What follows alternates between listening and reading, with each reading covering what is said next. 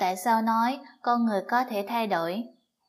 Trước hết, chúng ta hãy cùng xác định các vấn đề cần tranh luận. Thầy nói rằng con người có thể thay đổi. Không chỉ thế, ai cũng có thể hạnh phúc. Đúng vậy, không có ngoại lệ. Chúng ta sẽ tranh luận về hạnh phúc sao? Trước hết, tôi xin hỏi về thay đổi. Con người, ai cũng mong muốn thay đổi, tôi cũng vậy. Và có lẽ, nếu ra hỏi những người qua đường ngoài kia, họ cũng có cùng câu trả lời. Tuy nhiên, tại sao mọi người lại đều muốn thay đổi? Câu trả lời chỉ có một, là vì người ta không thể thay đổi. Nếu có thể dễ dàng thay đổi, sẽ chẳng ai mất công mong được thay đổi cả. Con người dẫu có muốn cũng không thể thay đổi được. Chính vì thế mới có không biết bao nhiêu người bị lừa bịp và có tâu gió mới, các buổi hội thảo tự khai sáng kỳ quặc, rao giảng về việc có thể thay đổi con người. Tôi nói không đúng sao? Vậy tôi xin hỏi ngược lại cậu. Tại sao cậu cứ khen khen rằng con người không thể thay đổi? Tại sao ư? Vì thế này, trong đám bọn tôi, một con một cậu cứ do mình trong phòng suốt bao năm nay. Cậu ấy muốn ra ngoài, và nếu được, cô muốn có một công việc nữa. Cậu ấy rất muốn thay đổi bản thân mình hiện giờ. Với tư cách bạn bè, tôi xin đảm bảo cậu ấy là một người rất chăm chỉ và sẽ có ích cho xã hội. Tuy nhiên, cậu ấy sẽ ra khỏi nhà.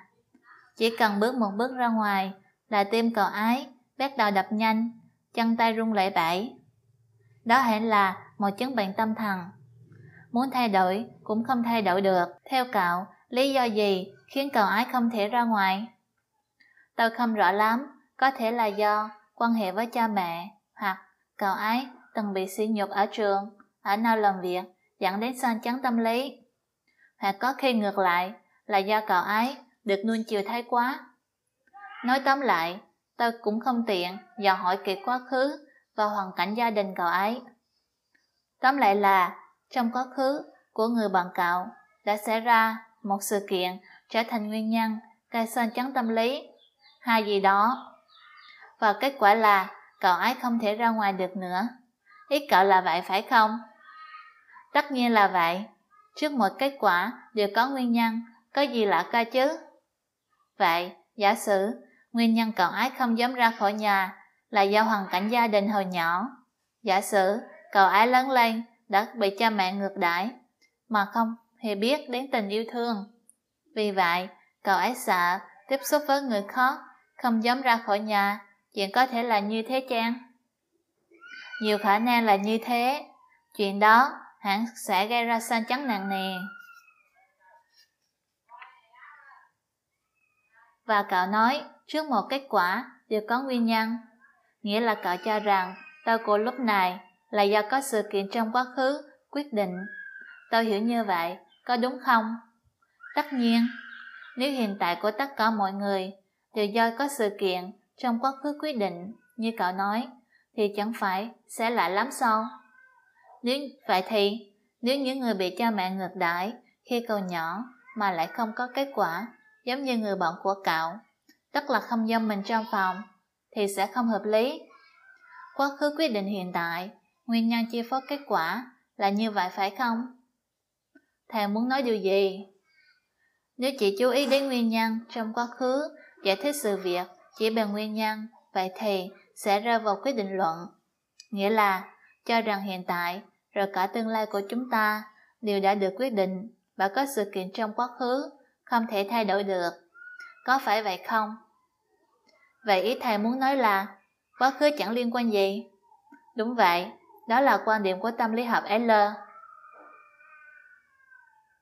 Rõ rồi, vậy là điểm mâu thuẫn giữa chúng ta đã rõ.